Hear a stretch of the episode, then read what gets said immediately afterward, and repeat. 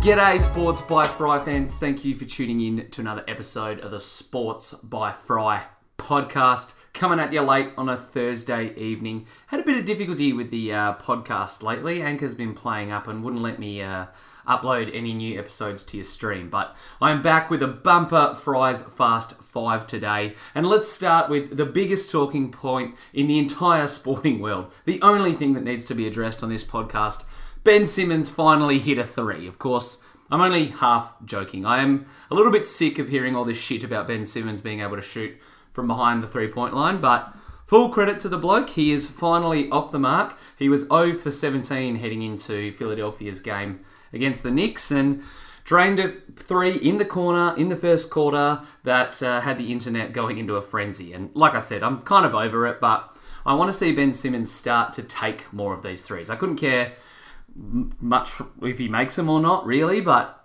he's got to start taking them. I mean, he's obviously shown some growth in his game. He's starting to increase his range. He was in the preseason taking a few more jumpers from outside the paint, but if Simmons really is going to live up to all the hype and become another superstar alongside Joel Embiid, he's got to start taking more of these shots. Hopefully, this gives him the confidence to do so, and I think it will in time. Got to give him some credit. I mean, he's only been in the league what three, four years now, but that's that's a long time. He's got to start taking these shots. So that's all I'm going to talk about it. I promise. But uh, yeah, we have to give Ben Simmons some props for at least hitting one.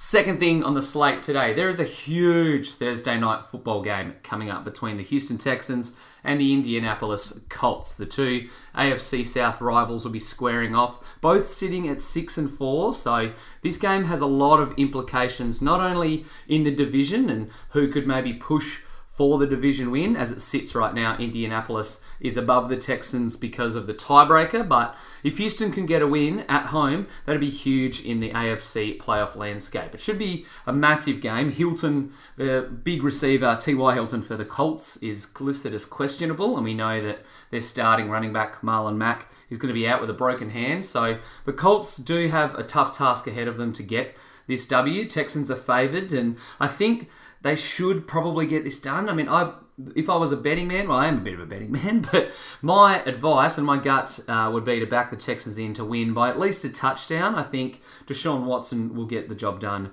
in Houston, but the Texans' defense has got to step up. The Colts have kind of surprised us a bit, and they're a very well-run organisation considering they lost Andrew Luck before the season even began. They've stormed to probably overachieve in some people's eyes, but they've been competitive week in, week out, and both teams are going to be desperate for a win. They've kind of spluttered, had a couple of wins and losses in recent times, and like I said, with playoff spots starting to heat up, we've got six weeks left of the regular season. This is going to be a huge game. They obviously will have a bit of a longer break heading into week 13, so it'd be nice for both sides if they could get a W heading into the all important playoff race.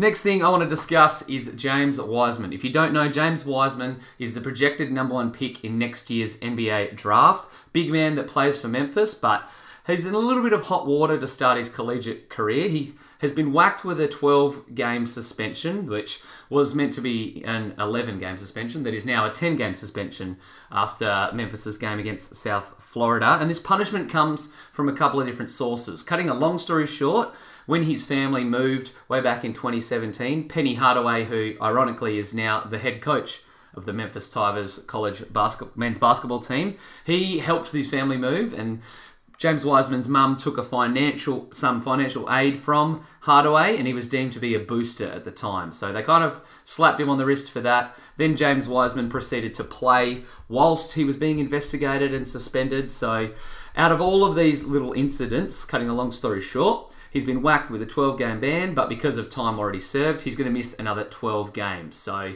if he misses the next, oh, uh, another 10 games rather, if he misses the next 10 games, he'll be eligible to play again early in January. So it'll be interesting to see how Wiseman does come back when he comes back. As a uh, Cleveland Cavaliers fan who's got a couple of promising guards on their roster, I will be watching James Wiseman very closely in the second half of the college basketball season. There's a lot of talent at point and shooting guard in this draft, and a couple of wings that piqued my interest. But James Wiseman is hands down the best big man prospect, and I would love if Cleveland could get their hands on him. I'm sure people that support the Knicks, the Hawks, uh, the Warriors, who I'm going to talk about a bit later. All of those teams will be very, very closely watching Wiseman when he does eventually return to the court.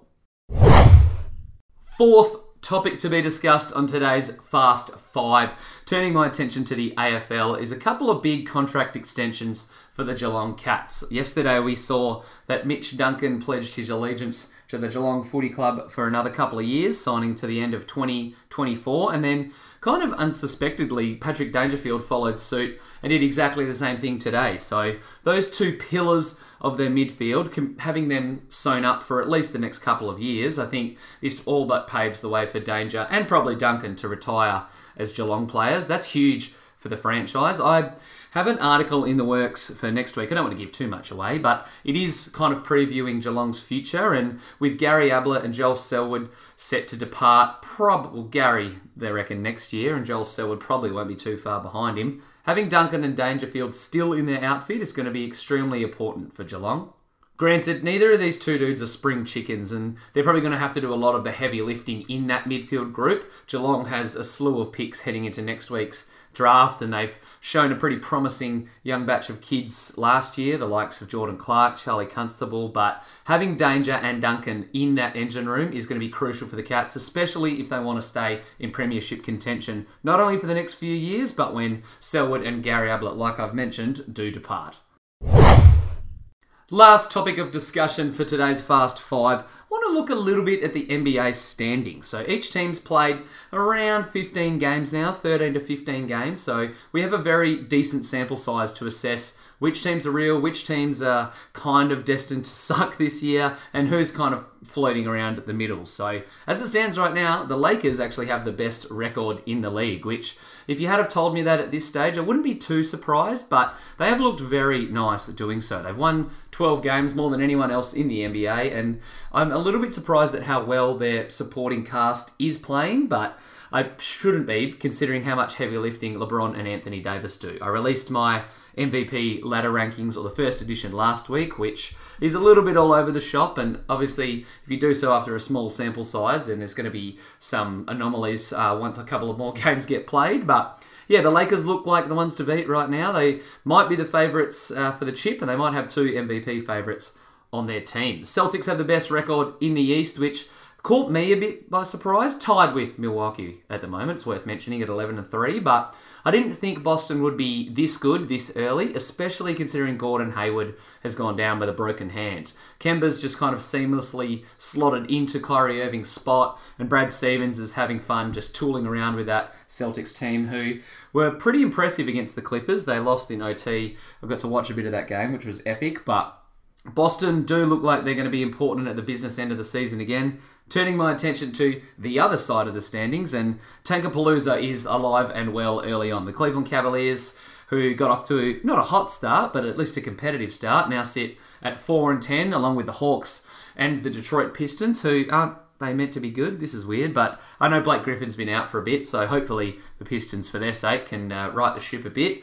The Atlanta Hawks were kind of generating a bit of buzz as one of the maybe teams that could push into that 7 8 seed, and they still might. It's very early in the year, but seems like the guys who are lumped in that group, along with the New York Knicks, are destined to fight for the uh, number one overall pick, along with the Golden State Warriors. I released a piece uh, a couple of days ago now talking about how Golden State can successfully navigate this, in quotation marks, lost year, and doing so by tanking and in again, inverted commas. They're not really tanking, but losing on purpose, I guess. I mean, Draymond Green rested tonight. D'Angelo Russell also rested. So if they're not playing as many of their stars, they're going to keep chalking up L's, and that'll obviously help them in, enhance their opportunity of getting a really good draft pick and maybe the number one overall pick. Which, if you pair with a healthy Klay Thompson and Steph Curry, is a very very scary prospect. So it'll be interesting to see which teams do kind of give up on their season at a certain point and do start tanking. We probably won't see that until after All Star break, but there's a couple of teams off to a pretty good start. Another couple of uh, surprising nuggets from the standings so far.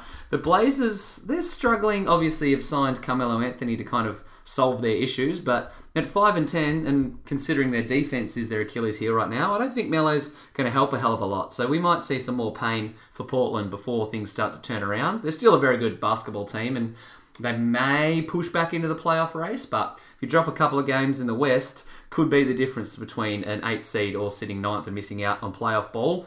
Another team that's struggling, sitting below them technically in the standings with the same record right now is the San Antonio Spurs, who last night lost their seventh straight games. The first time since 1997 the Spurs have lost seven straight. So this may finally be the year that we see the San Antonio franchise break that playoff streak. They've been in the playoffs for about 85 consecutive years. That may be uh, 60 years off or so, but regardless, they've always been one of the perennial contenders and they are stuck in a bit of a weird spot. They've got some good young kids, but they still have the likes of Lamarcus Aldridge and DeMar DeRozan, who probably don't belong on a losing team, or at least one that's uh, trending as downward as the Spurs are right now. So maybe they could become trade candidates in the near future. It'll be interesting to see just how many of these things I've discussed across, across the standings, if any of them translate over the next couple of weeks, and if any of them have legs for the longevity of the season.